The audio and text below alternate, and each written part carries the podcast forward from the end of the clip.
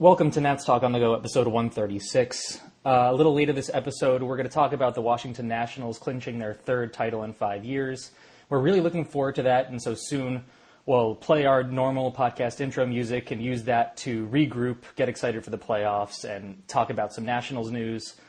But first, obviously, uh, we're going to take some time to talk about the devastating news out of Miami this weekend that uh, Jose Fernandez, one of the brightest stars in baseball, died in a boating accident this past weekend yeah, this is the number one story in all of baseball, and it's probably going to end up being the number one story of the season, regardless of what happens. Um, as Joe just said, one of the brightest stars in the entire game that the game's seen in decades. Um, lit the baseball world on fire with not just freakish ability, but with life, with personality, with joy, with passion, uh, tragically just ripped from this planet way too soon in just a horribly tragic boating accident in Miami Saturday night, early Sunday morning.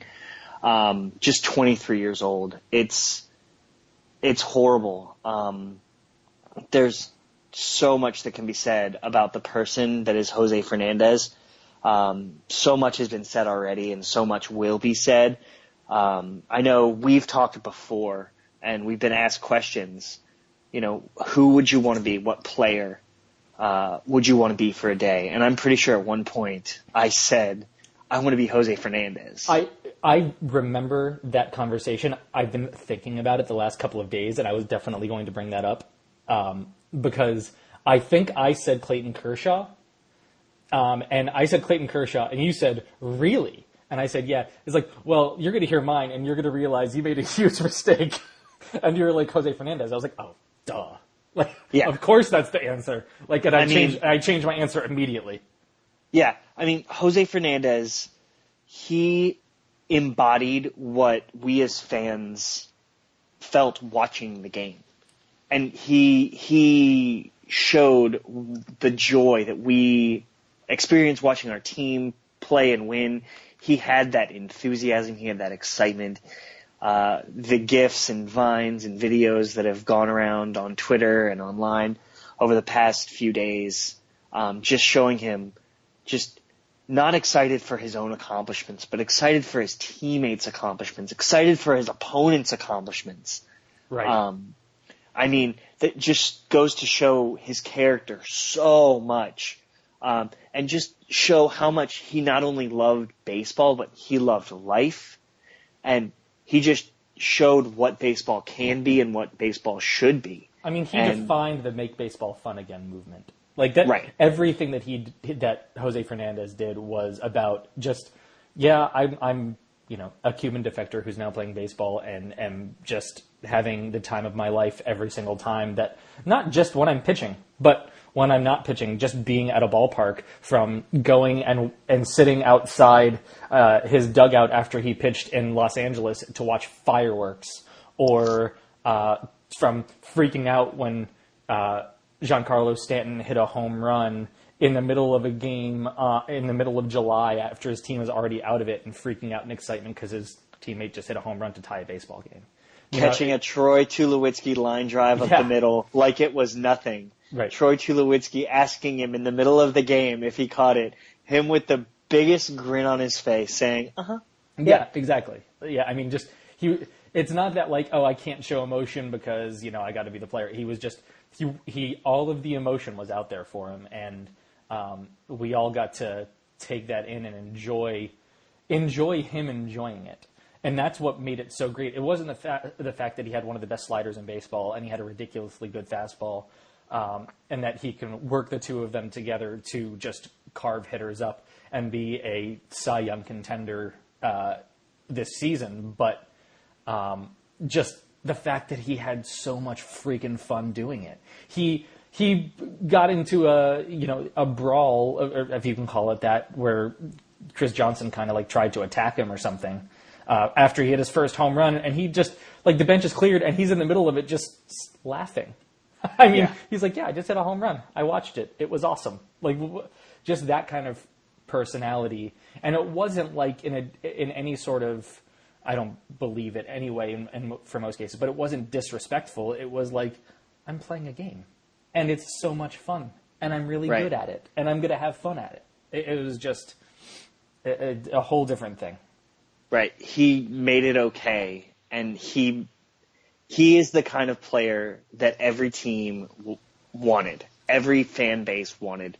He was appointment viewing, not just because he was the second best pitcher in all of baseball, but because you saw how much fun he was having, and that made you want to root for him Yeah, every single time. Even when he was carving up the Nationals, which he did every single time because he was insane. Um, it was just, it was hard to root against him because Yeah. he was, he was just such a good person. He was genuine. He had been through hell and back. yeah, He had come from Cuba. He had been jailed in Cuba for trying to escape three times. He had tried to escape three times. He'd been jailed in Cuba. He was in jail with someone who had killed seven people. and he was a teenager.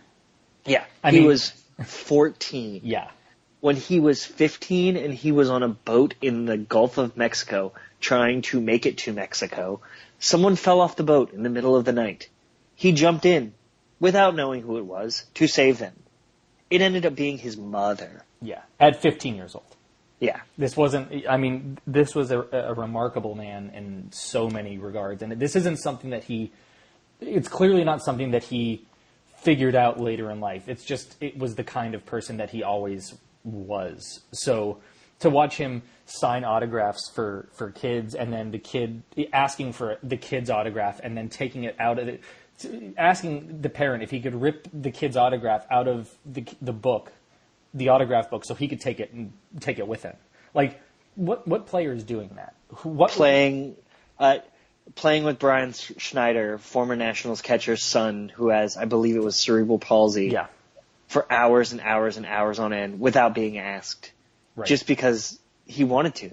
yeah, it was that's the kind of person he's he was an amazing young man and the fact that he was 23 his girlfriend was pregnant yeah, it's just it's a devastating loss for his family for his mother for his grandmother for his teammates for the community of baseball and that's one of the things that has been most amazing about the last 4 days you've uh, one of the best tweets I saw over the last couple days has been you saw 29 teams that would have given anything, any amount of money, any trade, anything to be able to face Jose Fernandez the next day. Oh yeah, yeah. That was a great that was a great tweet. Because it wasn't about that. It's about the person. And it really goes to show how much baseball is not about really what's between the lines, but what's outside of it. With the people, the personalities, the interactions with the fans, and about, at the end of the day, it's about having fun and making an, a positive impact on people's lives. And that's something that Jose Fernandez did every day. And that's something he is still going to do every day, every single day. Yeah, Dave Dave Cameron's piece on Fangraphs about that was awesome, talking about how you know his his son's two years old, and you how when his son is old enough to know what baseball is and you, you know wants to show uh, a great slider, he's going to show videos of Jose Fernandez, but not only that, of his celebrations and his joy of the game, and and kind of show this is how you're supposed to enjoy the game of baseball, like be, be like this guy, because this is this is the model for how you enjoy baseball. Right. It's, and seeing the impact he's had with his death on other players. Not it's- just his teammates. Right. Not uh, well, obviously not his teammates, but Yeah, everyone across baseball. Yeah. It's staggering. The tributes, I mean, they're sincere. The respect this man had, none of it comes from how he pitched. right, None of it. right.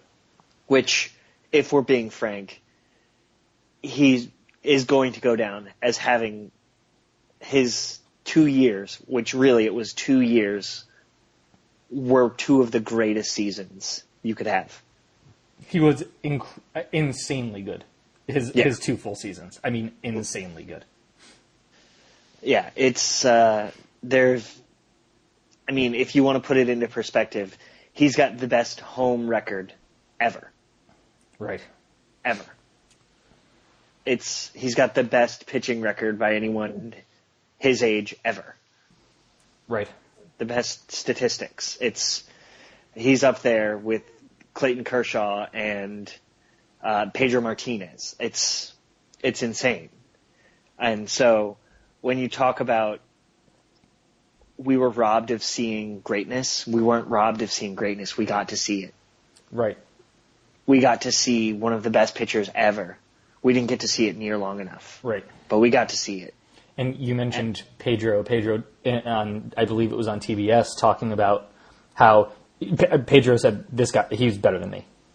Like Yeah. th- this this kid was better than I was. Like th- there's no question that he was better. Like, and for a guy like Pedro Martinez, who is a great analyst and certainly not, um, I don't think anybody would call Pedro uh, humble. I mean, he is humble, but he also knows how great he was. Um, for him to say something like that was, I think, Yeah, is, this is a man really who- saying something. Who put up what a 293 ERA plus one season or something like that? It was it was So- very very high. So anyway, um, I I'm devastated. Yeah. It's heartbreaking, and I've cried every day about it. Yeah, I too. there are tributes I have saved on my phone that I have not been able to read. Grant Brisbee's uh, comes Oh, to mind. I Um, sobbed at my desk reading that. There are several. I just haven't Yeah. been able to touch. Uh, Dan Le Batard's uh, on the impact of the Cuban community, um, and that's one that the the Cuban community. I mean, this guy was an icon. Right. I mean, just look at the attendance at Marlins Park. Thirty percent more attendance at Marlins Park when he pitched. Yeah, that I saw some somebody when they posted that. I mean, the Marlins aren't known known for drawing, but when one guy pitches and it's that much higher, that speaks volumes. I mean, just and to to be able to to get the Cuban community, which is so prevalent in Miami and so baseball centric, to come out and to have this connection with the American major leagues, um, to kind of bridge the divide when Cuban American tensions are easing. Uh, it's huge. It's enormous. Uh, Yeah. and it's just he was an icon Right. for the community and just look at i mean uh, the starting pitcher for the nationals wednesday night gio gonzalez uh, cuban heritage i mean he was born in florida but i mean he's cuban through and through i mean he just devastated Yeah. And i mean And the night of the first game that the Marlins played afterwards, they the Marlins are playing the Mets, featuring obviously Yoenis Cespedes, who is Cuban, and just uh, watching you know the two teams grieve and just watching Cespedes, just the pain. The it's such a small community in Major League Baseball, and to lose someone like that, there, there are connections there between those guys because there just aren't enough of them. So Right. it, it, watching that, it was just crushing. One one of the many many crushing things about the last what seventy two hours or so since uh, events have started really uh, happening and tributes started happening. Yeah. So, um, I mean, I I know we're not speaking very eloquently about it because I mean we're not that good at it, right. but I mean, he was he was amazing.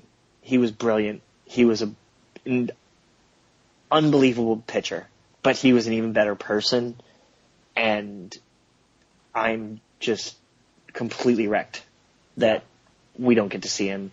Um, watching the video of his last appearance where he dominated the Nats, Right.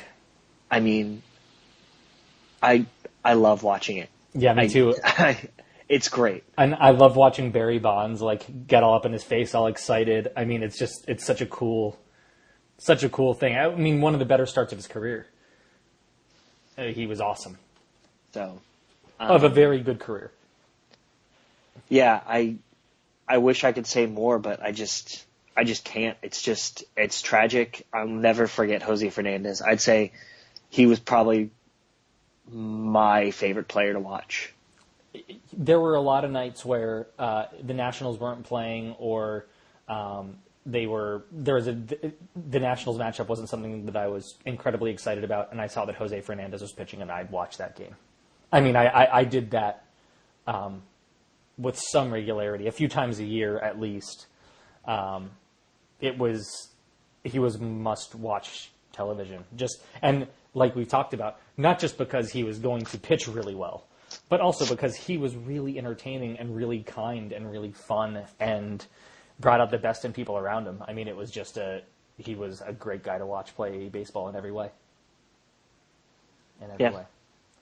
Um, so on that note, uh, there's been a lot of conversation about um, Jose Fernandez and uh, awards being named after him or possibly winning the Cy Young this year. And let's be clear about one thing: if, if Jose Fernandez won the Cy, the National League Cy Young this year, it would certainly not just be ceremonial. He It would really absolutely not be. he was He was really he was already top two, three. Yeah, I mean, he was probably going to finish top three anyway. Yeah. Maybe four, but probably top three. Right. Um, And so, uh, if you're, if you are a voting member of the Baseball Writers Association, are, are you voting for Jose Fernandez as your number one? I probably would. Yeah, I would too. I, I don't think. I think there's a certain point to which you can't separate the emotion um, from it, And the message, the impact. and uh, the narrative. And ba- I think Yeah. baseball writers will be very open to that as well. I mean, I listened to a podcast just today that said, quite frank, that uh, Major League Baseball and the Hall of Fame should forego the 10 year requirement and make Jose Fernandez eligible for the Hall of Fame. yeah, and I Not not that he should be in the Hall of Fame, right just that he should be eligible and then, because and then let people based vote. on his career, right. like if you take his career, I mean, what's the worst thing that could happen? He gets into the Hall of Fame, Right. Really, and you have to learn about Jose Fernandez as a Hall of Famer. Yeah, and he gets and he gets a plaque, and all of the great things that he did get get get featured in Cooperstown forever. Like I don't Right. I mean, the guy was Looney Tunes. His pitches were like they were in like a fifth dimension. It was crazy. Yeah, it absolutely absolutely was. So um, I I would like to see some tribute going forward. Uh, I know the Marlins have retired the number 16 already, which is a very good move on their part. It's a great would not- gesture to do so quickly too. I would not be surprised to see uh, players in the future, uh, Aledmys Diaz, um, even maybe even Gio Gonzalez wear the number 16 in the future For sure, for sure. um, as a tribute, um, just based on the impact. Uh, I would like to see, and I, have seen it mentioned, uh, some type of award uh, for. Uh, I don't even know what you would call it. Joy of the game, the something spirit like of that. spirit of the game award or something. something like that. yeah, named after Jose Fernandez. yeah. Um, I would I would like to see that. I know there are a lot of awards in baseball, but I think that's something that should be celebrated. Yeah, I think uh, I think uh, Harry Pavlidis uh, tweeted a thing about it and said they should do it this year and they should give it to Adrian Beltre. Yeah, Uh, and I think that would just be such a cool, a cool thing to do. Um, and I think that some sort of thing. I think there'll be enough of a push that Major League Baseball will do something about that.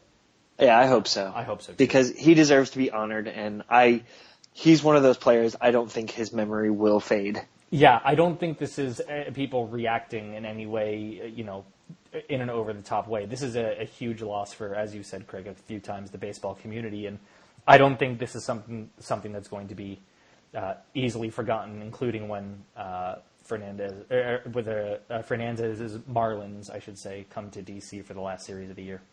No, uh, tribute should be there. Um, much love should be shared. Yes, hug a Marlins Um, fan. Yes, hug a Marlins fan, cheer and tell them you love them because this cannot be easy for them. No. I can't imagine what they're going through right now, trying to finish the season after losing their heart, really. Yeah, absolutely. Absolutely. So, um, that about sum it up? Yeah, I think so. I think so. Thanks for uh, sticking with that, uh, everyone listening. Uh, let's talk about some Nats. All right. Let's roll the intro. Here we go.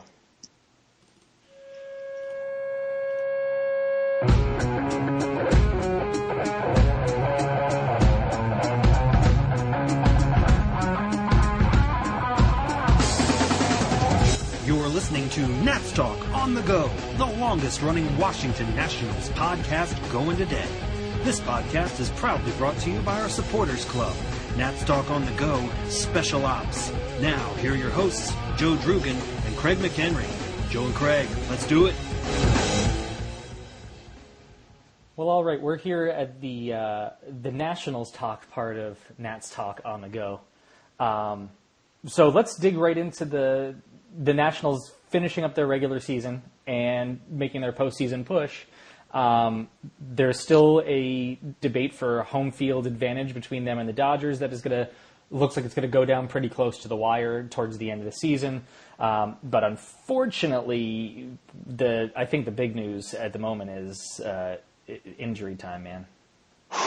Injuries are piling up, and it's getting to be clinch time Yeah, for injuries. Um, Danny Murphy's still not playing. Bryce Harper's still not playing. It's starting to get a little nervy.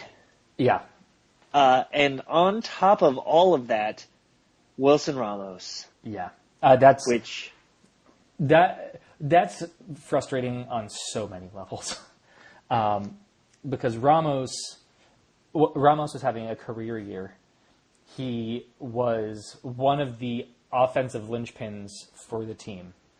He um, was entering free agency, and to tear his ACL in his right knee for the second time is just, oh, you just gotta you feel bad for the guy before you feel bad for the team, but I feel real bad for both of them because it's really tough.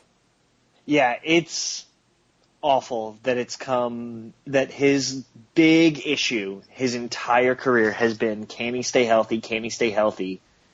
And he stayed healthy all season long. And had the biggest year of his career in doing had the so. biggest year of his career going into his payday, his probably one payday. Yeah, right. He's a he's a thirty year old catcher. I mean, He's a 30 year old catcher. you get you His get one payday when you're a thirty year old catcher. his one payday where he would probably get 480 Yeah, I mean, I I was thinking four or five years, sixty to eighty million dollars. That's kind of Yeah. where I figured he would have gotten going into next season. and then in the last week of the season With your team the s- having it locked up. right Which tear your crushing. ACL for the second time.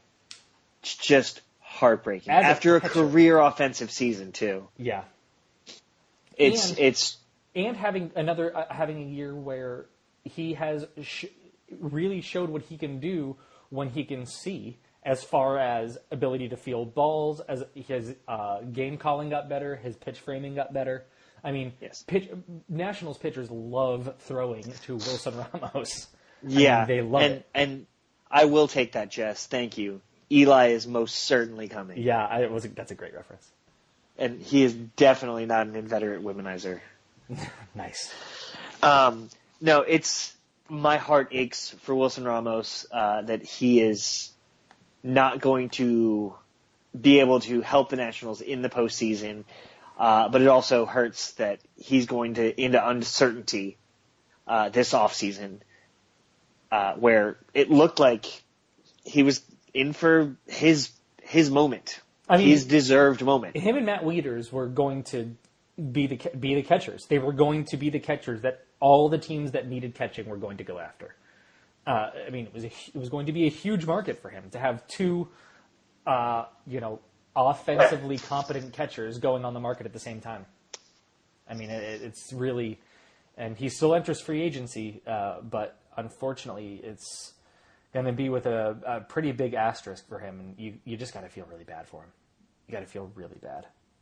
Um, but the impact on the team is huge. I mean, well, not only does um, it mean that they're going to have to have uh, or Severino in the in the lineup every single day, but it also means that Ryan Zimmerman and Danny Espinosa are going to have to move up in the lineup, which is not ideal with how those two are heading at the moment.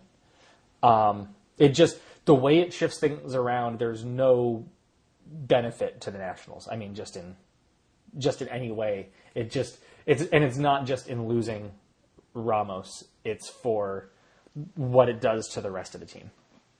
Yeah, it's definitely a, a trickle down effect Yeah. that is less than ideal. Um, And Ramos having caught all the games that he caught this year, he he caught 131 games, which is crazy and a huge, huge, huge number.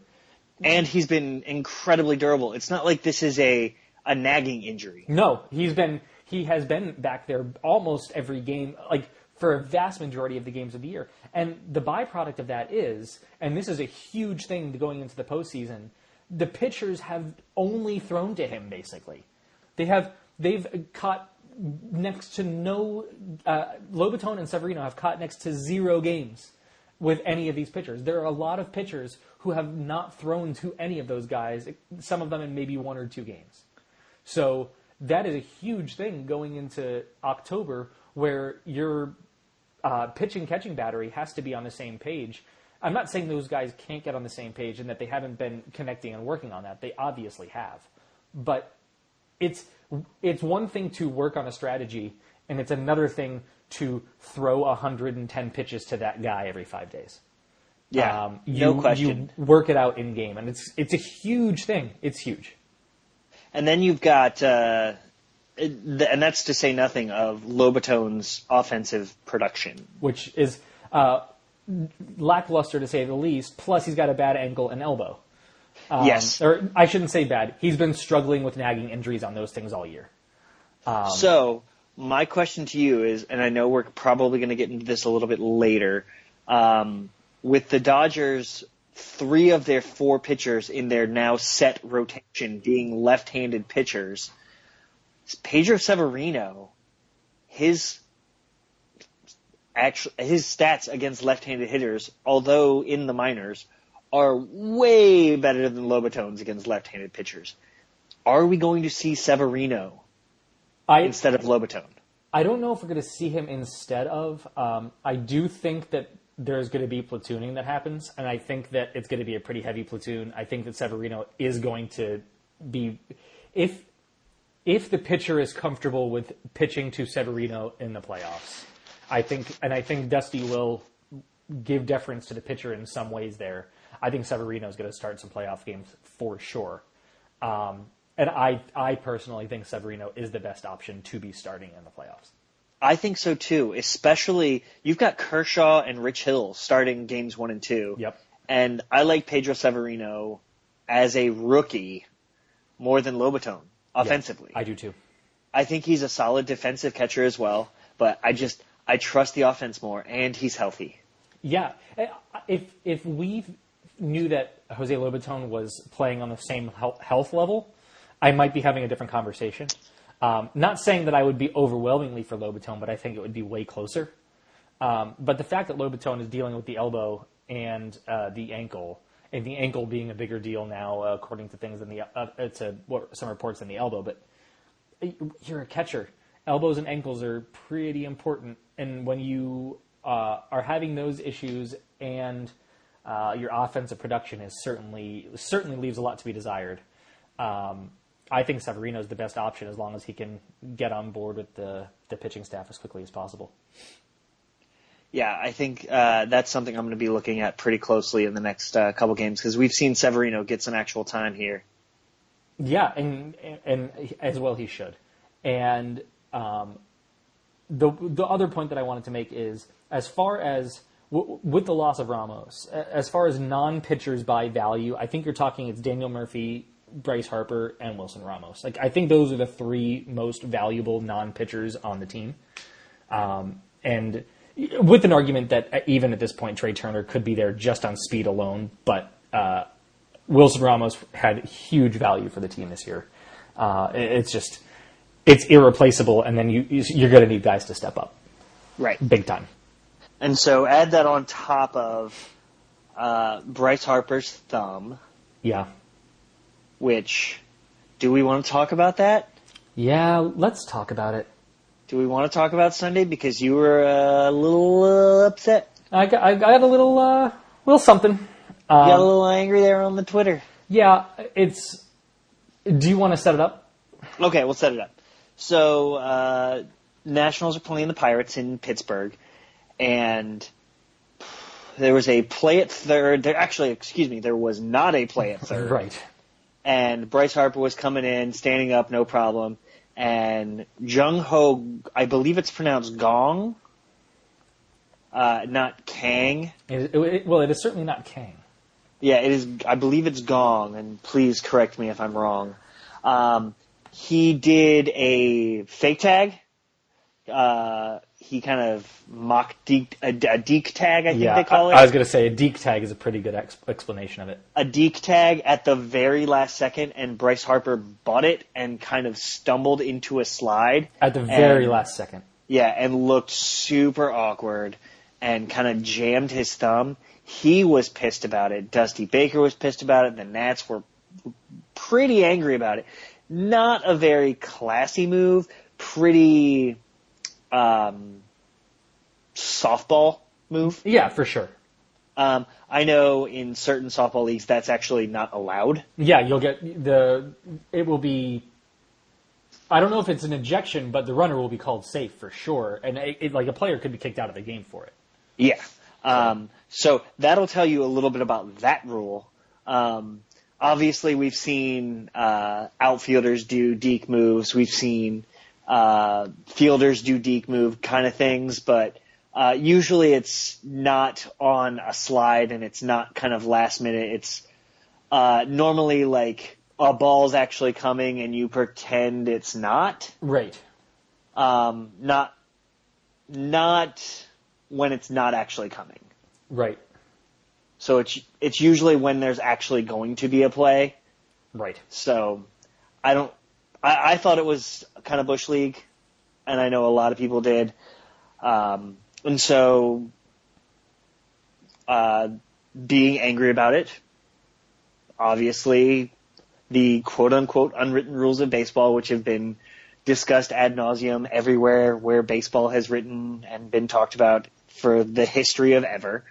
Um, AJ Cole, uh, when Gong came up next time, threw behind him, And up. and it was it was higher. Yeah.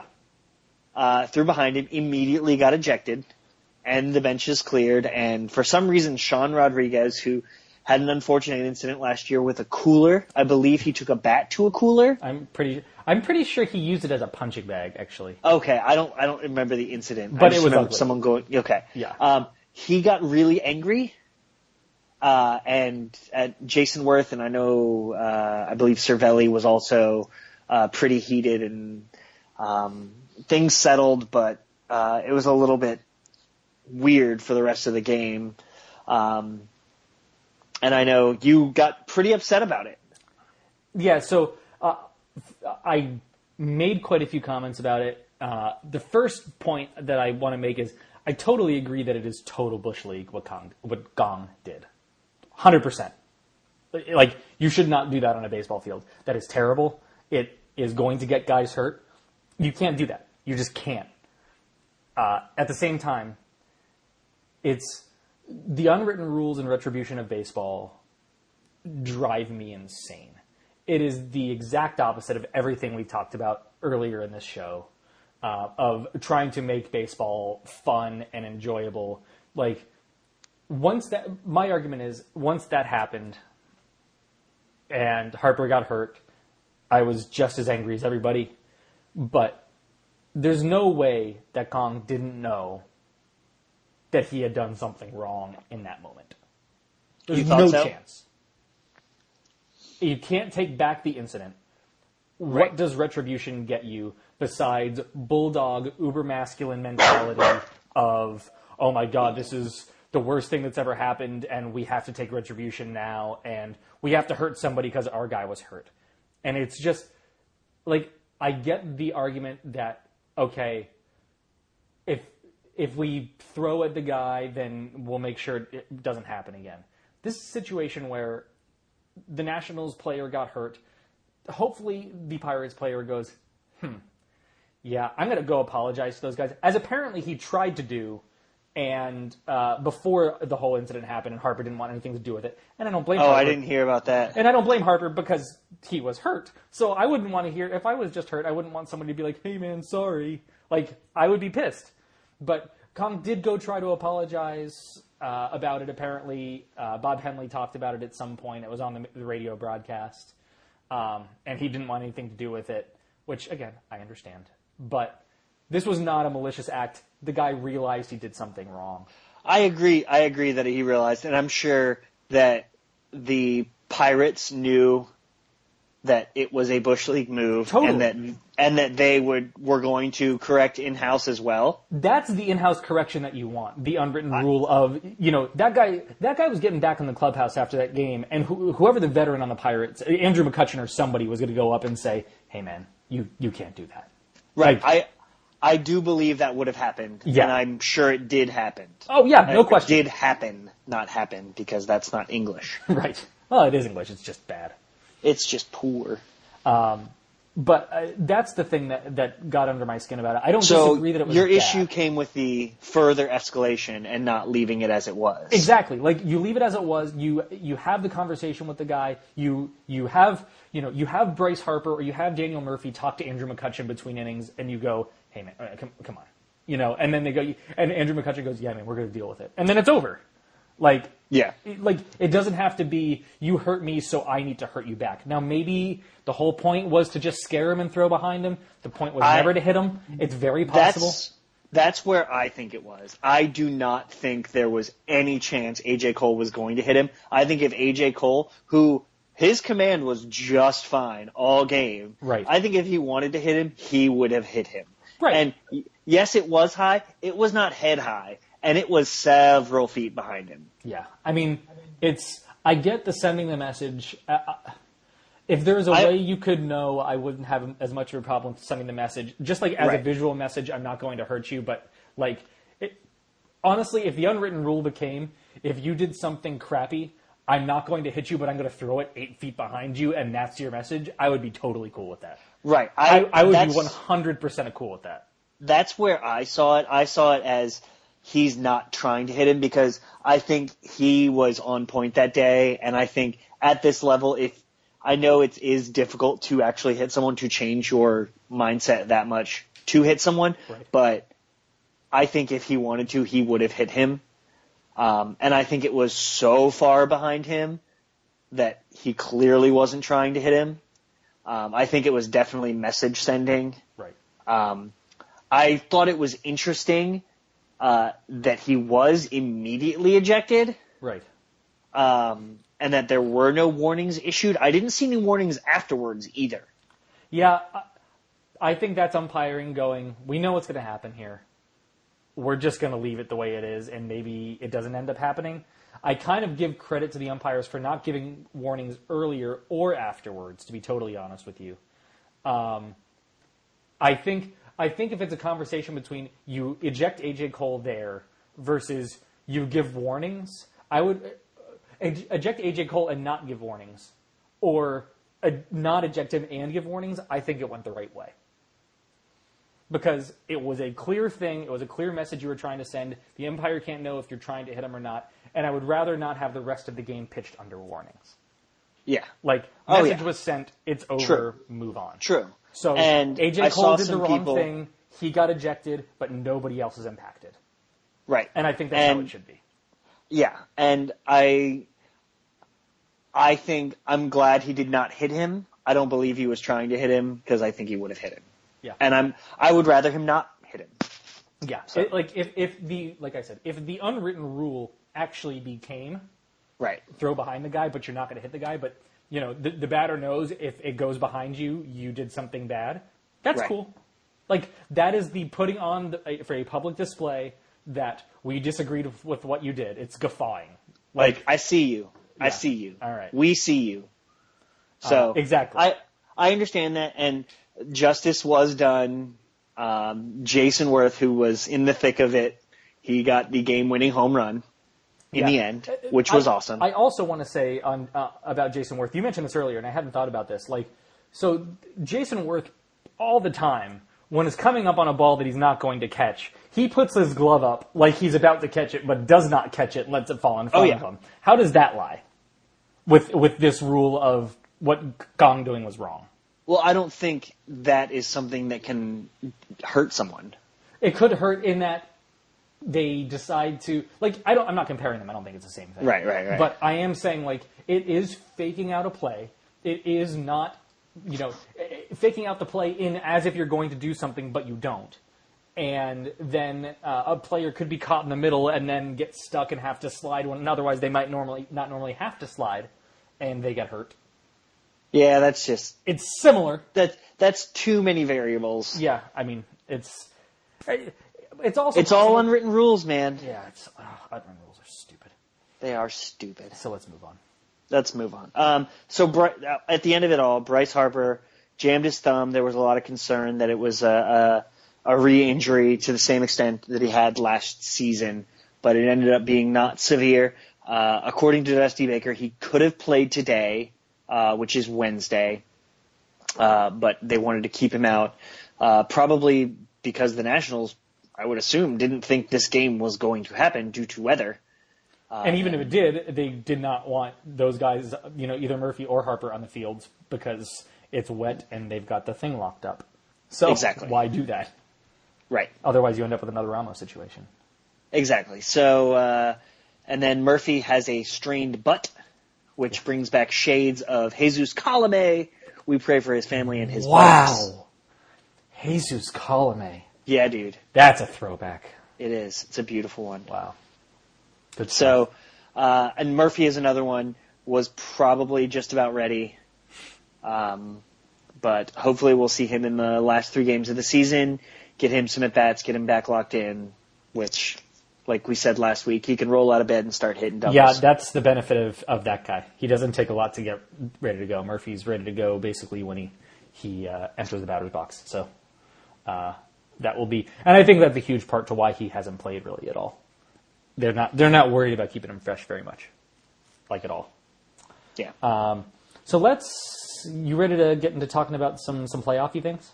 Let's talk about some playoffy things. Uh, let's start with the pitching rotation in light of Gio Gonzalez's Wednesday performance. Oh yes, let's do that. So there have been a lot of arguments lately that there, Gio Gonzalez should start Game One of the National League Division Series uh, for for several reasons, including mostly because the Dodgers are very left-handed heavy, um, and Gio facing lefties and, and do not have very good splits against lefties. So if Gio can start Game One and Game Five, it puts them at the best competitive advantage based on matchups. Um, well, Gio Gonzalez gave up uh, at least three runs as of recording on Wednesday night um, in less than four innings pitched. Three and two thirds. Yeah. Um, so it's just the inconsistency of Gio Gonzalez. And, you know, we've talked about it, Gio, at length before as far as playoffs. I've said for a long time I thought he was going to be in the playoff rotation. Uh, uh, Dusty Baker and Mike Rizzo have all but confirmed he will be uh, at this point. But what say you to the idea that the left-handed matchup is more important than anything? I say there is a 100% chance he is in the rotation. Right. And I say 100% chance he should be in the rotation. Right. Um, I had some discussion on Twitter earlier today, and it was a little bit tongue in cheek. Uh, and it I was talking with uh, a friend of the show, James O'Hara, at Next Year DC, um, and we were talking about how terrible the Dodgers are against left-handed pitching. Yep.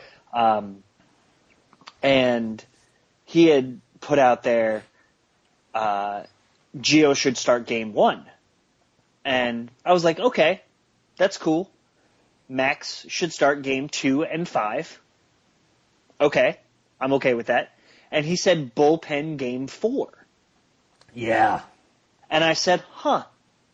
And I responded to him, I said, only left-handed relief pitchers, right? And he said, yeah. And I was like, huh. Yeah. I think the Nationals, and I agree with James when he said this earlier, uh, should have no less than four left-handed relief pitchers for this series. For the uh, we we talked about this a while ago. No less like, than four. I'm, I'm saying five. Yeah, you could eat, you could do four without thinking about it with with the left-handed pitching the Nationals have available. Matt Grace instead of Belisle. Yeah, yeah. Right. I mean, Sammy Solis is, is Solis, Burnett, Rzepczynski. Um, who am I missing? Grace and Ollie who? Perez. And Perez. Yeah, So you've got Gio in game one. You've got two innings, two innings, two innings, one inning, any mix of those four guys, or any mix of those five guys, and then Melancon and Kelley thrown in. Bullpen game four. You've got Max in game two, Max in game five. You've got Roark in game three, and you've got Ross and Reynaldo Lopez in there yeah. In the bullpen. in the pen. Yeah. Which is which at this point I think it's pretty clear is where Joe Ross is going to need to be for the first series at least. Uh, because I don't think there's any way that he's going to be able to stretch out a full start. He's been very good in two inning, three innings bursts. and that's where they're putting him. I think I think there's going to be, I think he's going to be Yusmeiro Petit in the postseason. I think Right. that's what they're thinking his role is going to be: spot starting, long relief kind of situation. Because I don't think there's any way with the way he's pitched that Petit's making the postseason roster. So I really like that idea. Dusty Baker would never do it. Joe Maddon would do it. Dusty Baker would never do it. Yeah, it's pretty unlikely. But I love the idea, On and I am yeah. Yeah, on uh, Fangraphs today, Dave Cameron wrote an article about this exact topic. Yeah. About uh, we're going to see bullpen games in October. I mean, the the Dodgers are last in Major League Baseball against left-handers in average, on base percentage, and slugging percentage. And uh, last, dead last. of the left-handed pitchers you have in this situation, Solis can do multiple innings. Rzepczynski can do multiple innings. Ollie Perez can definitely do multiple innings if he's actually able to pitch. So that's three guys you know can definitely. Burnett can do multiple innings. Burnett has proven he can do multiple innings in the past. hasn't been able to. hasn't really had to since coming back from injuries, but he can do it. He's capable. He's of it. he's definitely come back after sitting though. Exactly, exactly. So you've got easily three or four guys who can do multiple innings left-handed, and then if you know you're doing that, you can make you can make a lot of moves around. You can bring in Joe Ross for an inning or two, uh, or three if you want to do that at some point. If And then you can have your eighth inning and ninth inning guy. yeah, yeah, it's a really uh, it's a really interesting idea, and I'd, I'd love to see it happen. I don't I don't would- see any way that it does, but I would love. I don't I don't either, but I the the thought is tantalizing. Yes, it is. But I definitely think uh, uh, Gio Gonzalez is lock, and I think if he has command, uh, hell, if he has control, the Nationals will be doing solidly. Yes, just throwing it over the plate. Yeah. That's really what he has to do. Um, not saying all meatballs are going to work because they're major league hitters, but um, I think that it was a lock that Gio Gonzalez is going to be in the rotation before even it, that it was clear that it was going to be the Dodgers. But now that it is, it's a, it's a mortal lock, no doubt about it. Um, so if you just said what you want it to be, what do you think it's going to be? Uh, it's going to be Max uh, Roar. It's going to be. oh, oh, oh, I think it's going to be Max Roark Gio probably. Yeah, I think so too. And Max Which Ro- is- Max Roark, Gio, and then maybe they they put Joe Ross in there, but I doubt it. I think it'll be Yeah, those three. I- yeah, I think it'll be those three as well. Because I don't think there's going to be a rest issue. Um, but I would rather see Gio moved up, obviously due to the Dodgers' issues that we just discussed.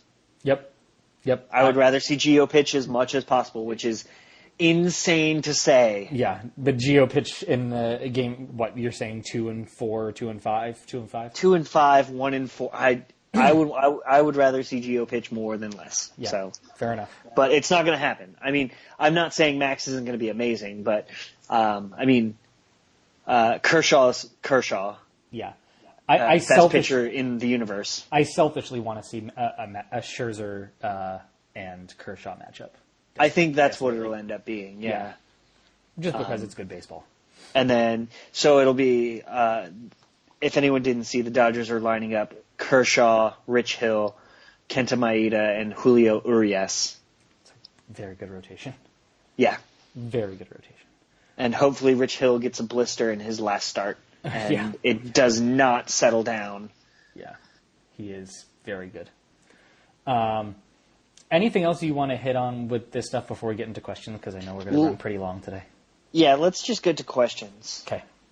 Uh, all right. Uh, see, now there's the pressure. I have to find where the beginning of the questions are.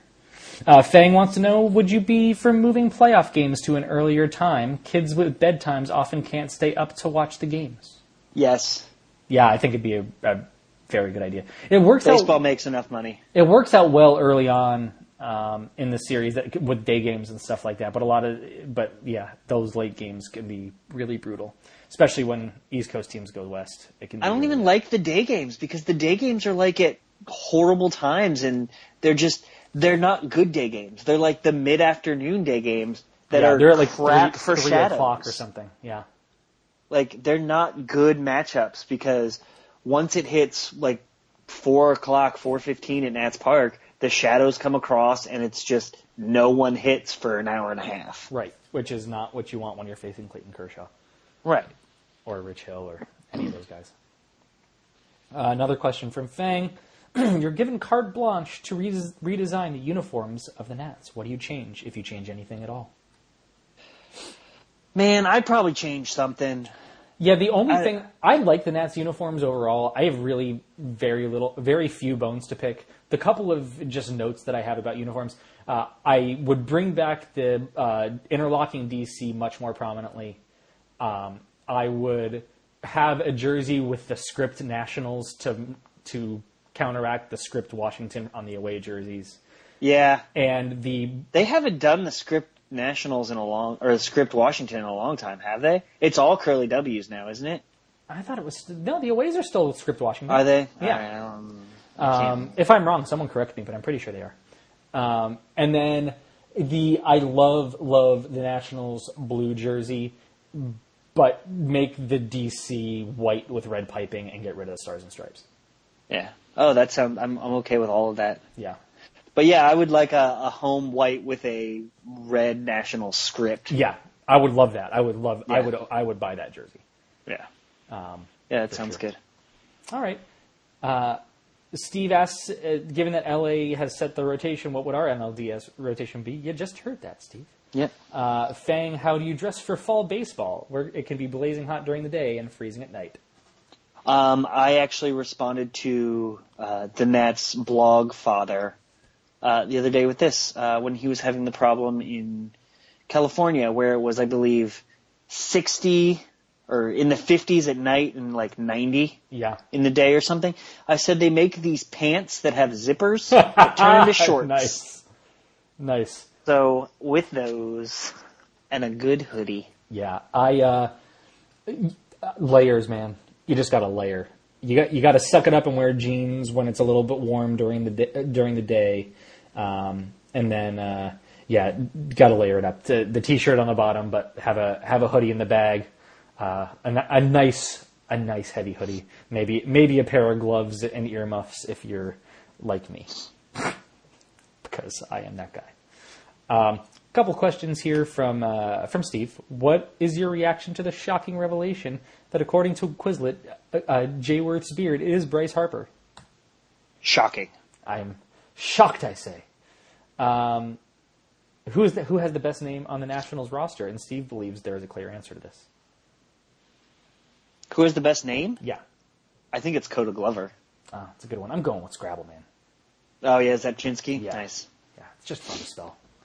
Uh, Beard wants to know if we're going to be blowing, growing playoff beards. Um, I believe I will trim my beard uh, before the playoffs, and then will not be doing it anything else until after the playoffs. So yeah, I'm going to do something similar because here's here's my problem, uh, Beard. If I shave this thing off, it's not coming back until next season. Yeah. So it takes me a while to get. To, I have not been sans beard in like six years. Yeah. So I will. I'll give it a good trim, uh, and then uh, yeah, not not shave uh, until the uh, the the run is over in November. But um, yeah, I uh, I can't shave it all off and start again because it it this was too much work. Uh, Steve wants to know what the best park is in Major League Baseball, and I know we have the same answer to that. It's uh, it's PNC because we haven't been to AT and T Well, yet. I was going to say of the ones that I've been to, it's PNC Park. But as soon as AT I get to AT and T Park, that will, I'm sure, top the list according to what everybody tells me. Uh, and what is uh, the worst, uh, other than Tampa Bay or Oakland, because it's too easy? Um, of the ones I've been to, RFK. Good answer. Does that count? That's a good answer. Uh, you know, uh, of the ballparks that I've been to, I I can't say that any of them have been terrible. So I can't Yeah. really be like, oh, it's. I, I mean, so RFK is a really good answer. Even though I mean, I've been to some bad ones, but they're not there anymore. right. That's what I'm saying. Like, Of like the ballparks. vet. Come on. Yeah, the, I, of the current ballparks, you know, teams do a good job with major league ballparks nowadays. I mean, maybe the worst one I've been to that's still around is Cincy. And oh, I mean, you've been there? I, I've never been there. I mean, and it's it's great.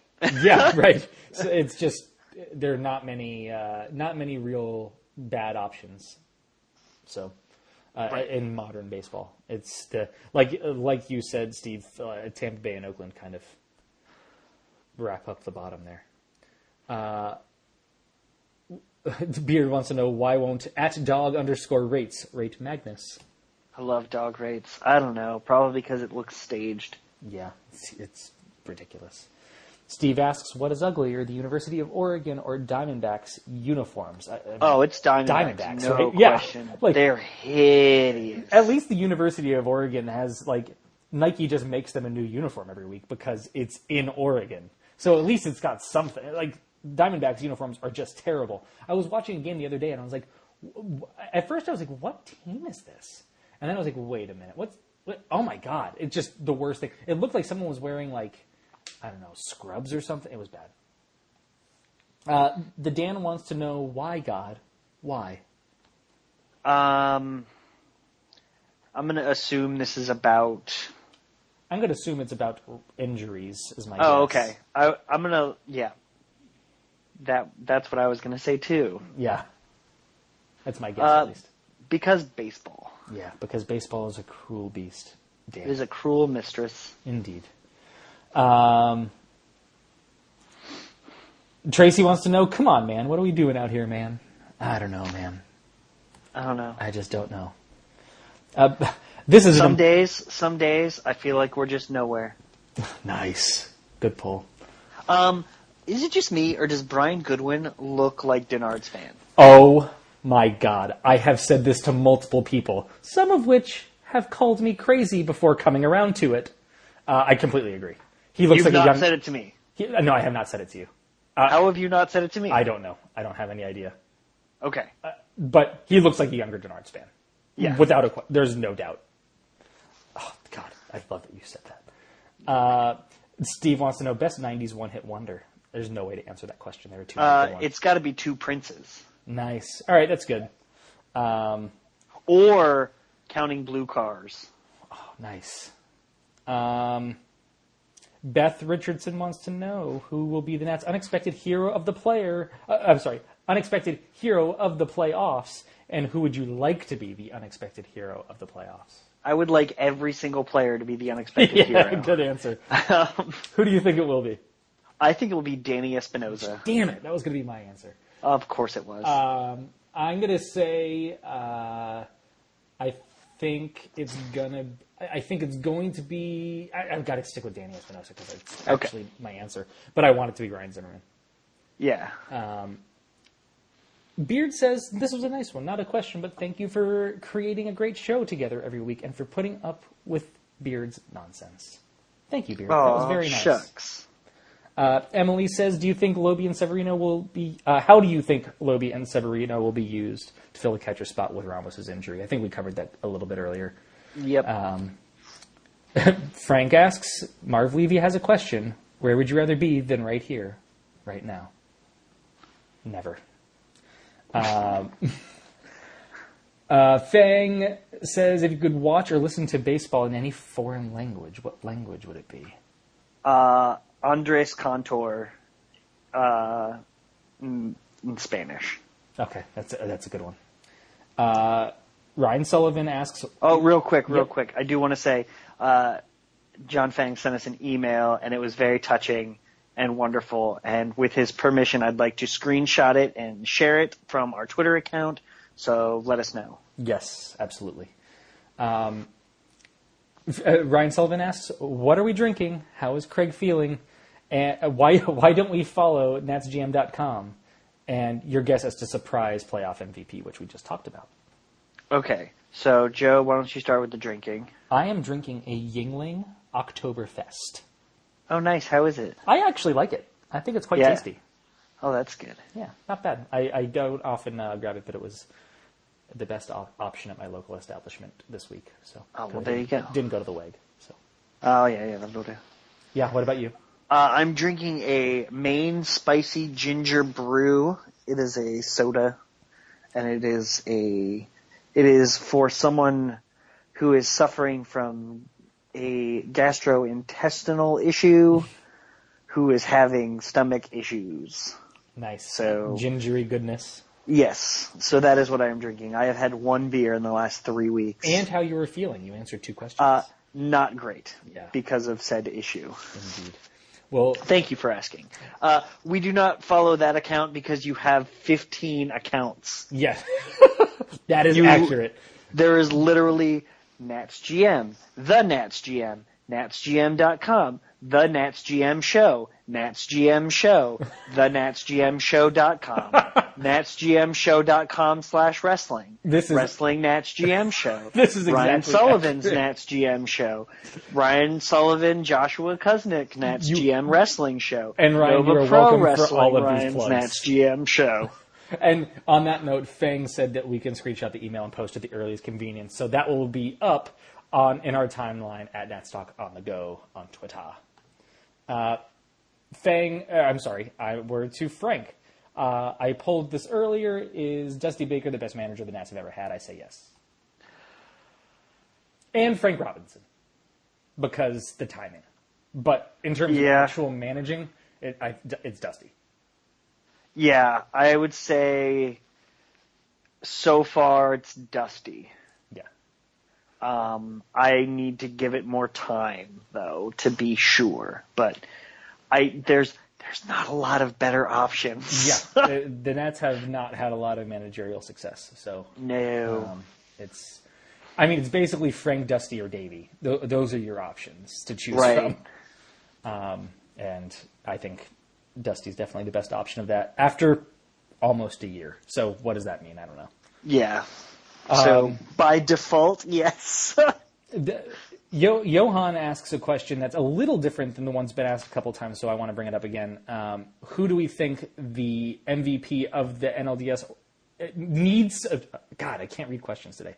Who do you think will need to be the MVP of the NLDS in order for the Nats to win? Not who we think it will be or who we want it to be, but who do we think it needs to be?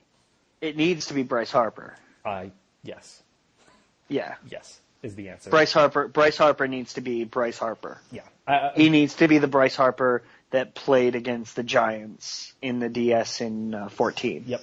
Yeah. it has Where to he took Hunter Strickland yard just insanely. Yeah, uh, I, th- I completely agree. Completely agree. If we see Bryce Harper, the team will line up behind him in formation Beyonce style. nice. Um, Dude, that's as topical as we get. That that's that's more topical than I even possibly could understand. It's like four months old, but that's like I super close. I still don't know it. Jonathan wants to know what is the largest land mammal you could take in a fight. Dumbo. Oh, oh, oh! It's a fight. I thought it said in flight. In a fight. This is almost like the uh, what would you rather fight? Like a du- like a a hundred horse-sized ducks or the hundred. Duck You know that yeah, duck-sized horses. horses Yeah. or Uh, a horse-sized duck. I'm going with none of them because I do not fight. Um, what is it? A mammal? A mammal, a largest land mammal. I mean, do I have choices? Like, what's a mammal? Like, I know what a mammal is Okay, by we're moving on. definition, Uh, but uh, like, are we like? I would need a list. Con- contemplate it. Well, well, you could bring it up later if you want. I would need a list. Uh, Josh asks, not a question, but more of an apology for the rain. Uh, trying, uh, really trying to make it stop here. We really appreciate it, Josh, friend of the Damn show. it, Josh. Um, Robert says, if the Nats lose to the Dodgers, is this a disappointing season? Good question. Yes. Yeah, I think it is too. I mean, there, there's a certain point to which, you know, you could have a great year and enjoy your regular season, but you got to win something at some point. And I'm not talking about like winning a World Series the first time you make it, but like like a series at some point. Um, Yeah. And after the year they had with Dusty Baker and, and the team, I, yeah, I think it would be a disappointment even considering everything else. Yep. Um, Joni asks, "What the s- what is the smartest move by the Nats about uh, regarding Wilson Ramos?" Oh, I liked this question Yeah, me very too. much. Really, really good. Um, what is what is the smartest move? yeah, what is the smartest move? I think the smartest move is re-offering the three years, thirty million dollar contract. That's a really good idea. Yes. That's a really, really good idea. Um, we have another question related to this co- coming up. Uh, What do you think? I think, um, uh, I think offering him a competitive contract that adjusts for the injury um, is fair. I think he will be offered a competitive contract. Um, I do not know about 330, but I really like that idea, and I think that uh, Rizzo would be. I hadn't thought about that. I think Rizzo would be smart to offer it, and Ramos would be smart to accept it. I think so too. I think Uh, that that became a that after the injury that becomes a very very fair deal. I think it absolutely becomes a fair deal. He's out most of the season next year. Right. He's a catcher. Exactly. He needs to be on his. He needs to be crouching most of the year, most of the time. Yeah. So basically, he's- you're paying you're paying him to recover, and then hoping that he recovers and you get him for two years. Right. I mean, and that's that is the You're- best case scenario for him.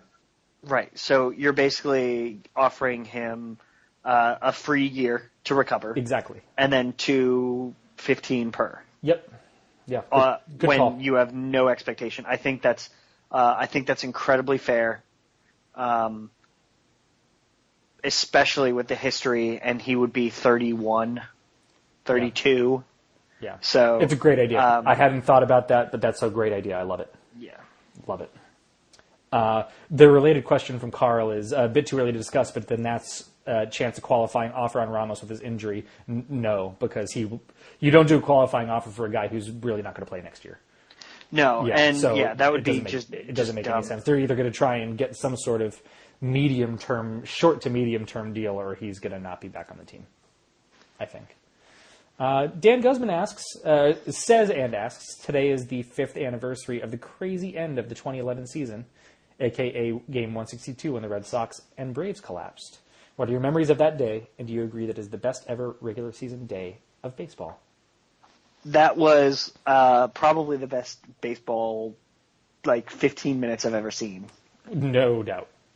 Yeah. I I remember sitting in my apartment on the couch uh, with one game on the TV, one game on my iPad, and one game on my laptop, and I was watching all three of them at the same time. It was it was insane. I've never I've never to this date seen anything like that before. I think there's a really good chance it was the best single day of baseball, regular season baseball ever. Yes. It was amazing. There- it, it was, so good they changed how they do game 162 in Major League Baseball so all teams could play at the same time. So they might be able to replicate it again someday. Yeah, That's how good much. it was. Yeah, and it was I want to say it was the last year before they added the wild card playing game. Yes, you're right. It was good call. I forgot Um, about that. Yeah, so and it was like everyone was saying, "Oh, they really went out with a bang." Uh, who needs game 163? Who needs the playing game? You got such excitement like this, and everyone was like, "Well, shut up," because this has never happened before. Right. Um, but yeah, I remember watching. I think it was uh, Orioles Red That Sox. that was the game.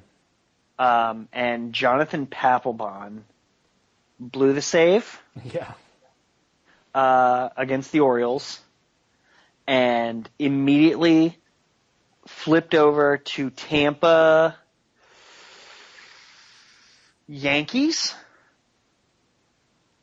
I want to say it was Tampa the Yankees, I don't remember. Yes, it was Tampa and the Yankees. Definitely. and I remember the the the, the, Rays, the I, the Devil Rays. No, it wasn't the Devil Rays. No, No. the Rays. Yeah, yeah, yeah, the Rays, because that was the year they uh, they dropped the Devil. Yes, they Um, they weren't Devil anymore. uh, they had gone down six nothing early. David Price was pitching. They chipped away, chipped away, came back, and then within four minutes, I believe, of Papelbon blowing the save, Evan Longoria was it Evan Longoria? Yep.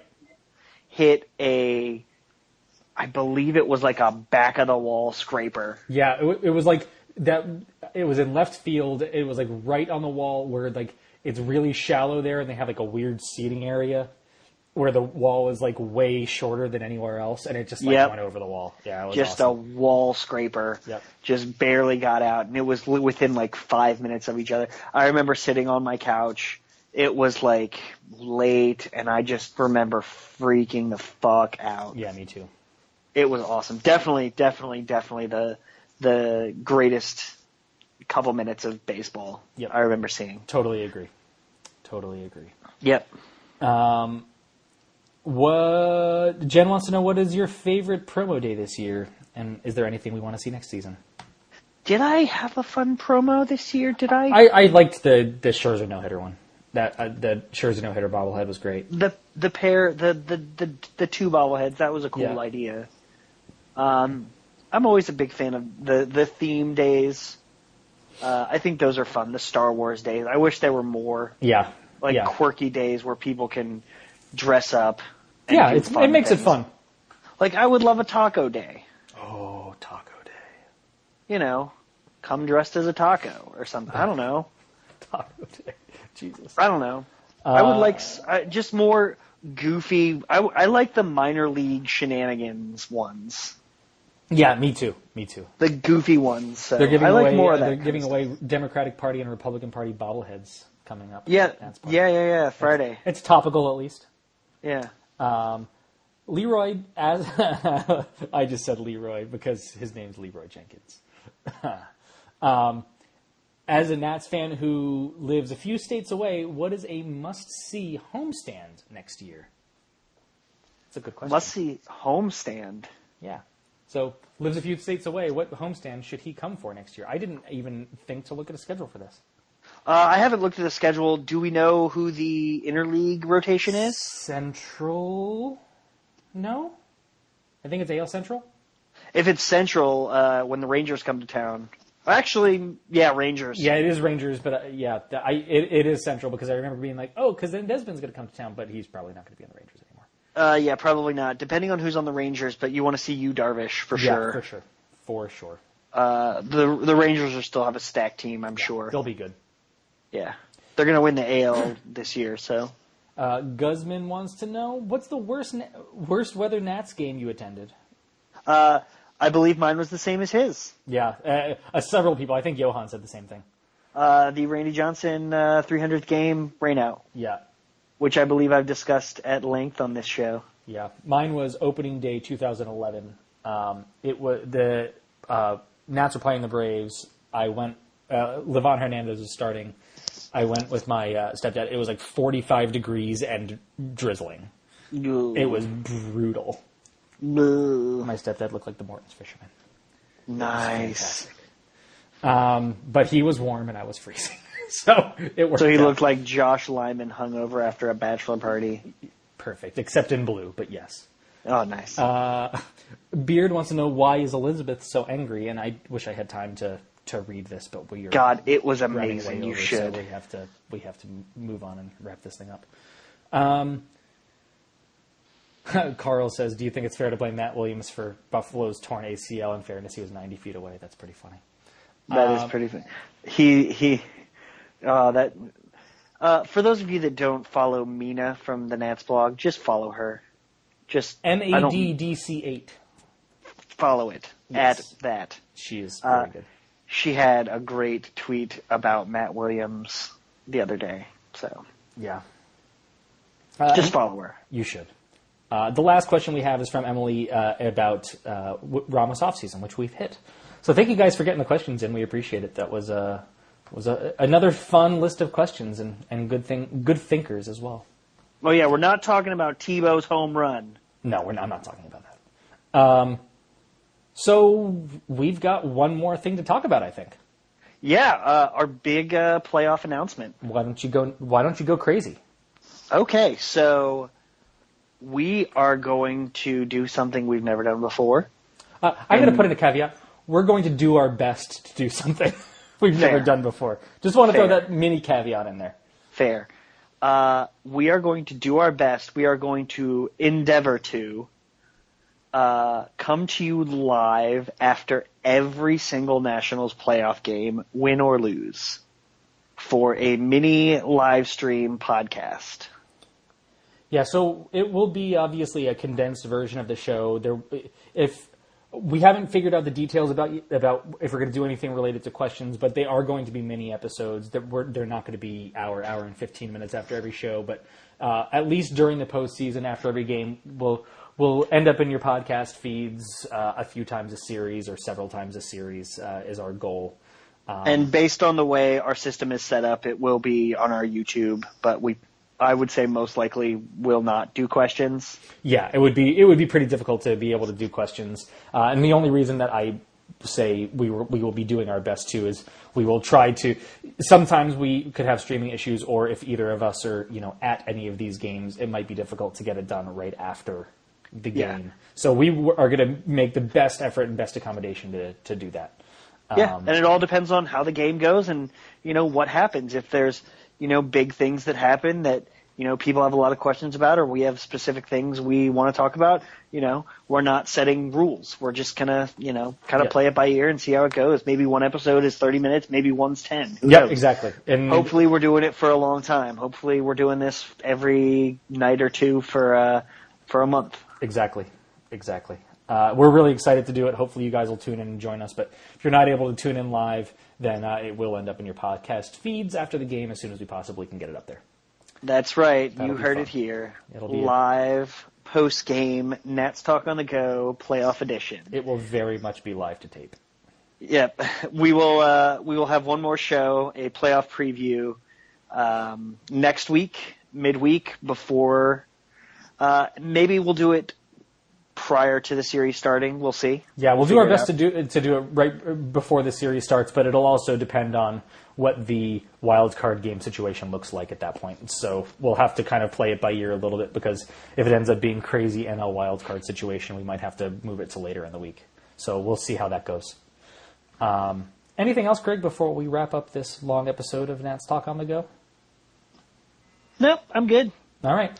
Uh, so thank you all for listening. Thanks for bearing with our uh, different format this week. We appreciate it, and uh, hope you enjoyed listening to the episode. We will talk to you guys next week, and we will chat for a few minutes on the other side of the music.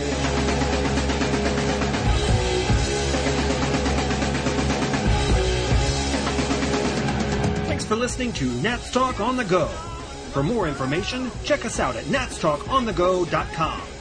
To become a supporting member of the podcast, click on the special ops link at the top of the page, or head right to natstalkonthego.com slash special ops. You can contact the guys at natstalkonthego on Twitter, or send them an email at podcast at natstalkonthego.com. If you like what you heard, take a minute to review the podcast on iTunes and help us spread the word. See you next time. Let's go Nats!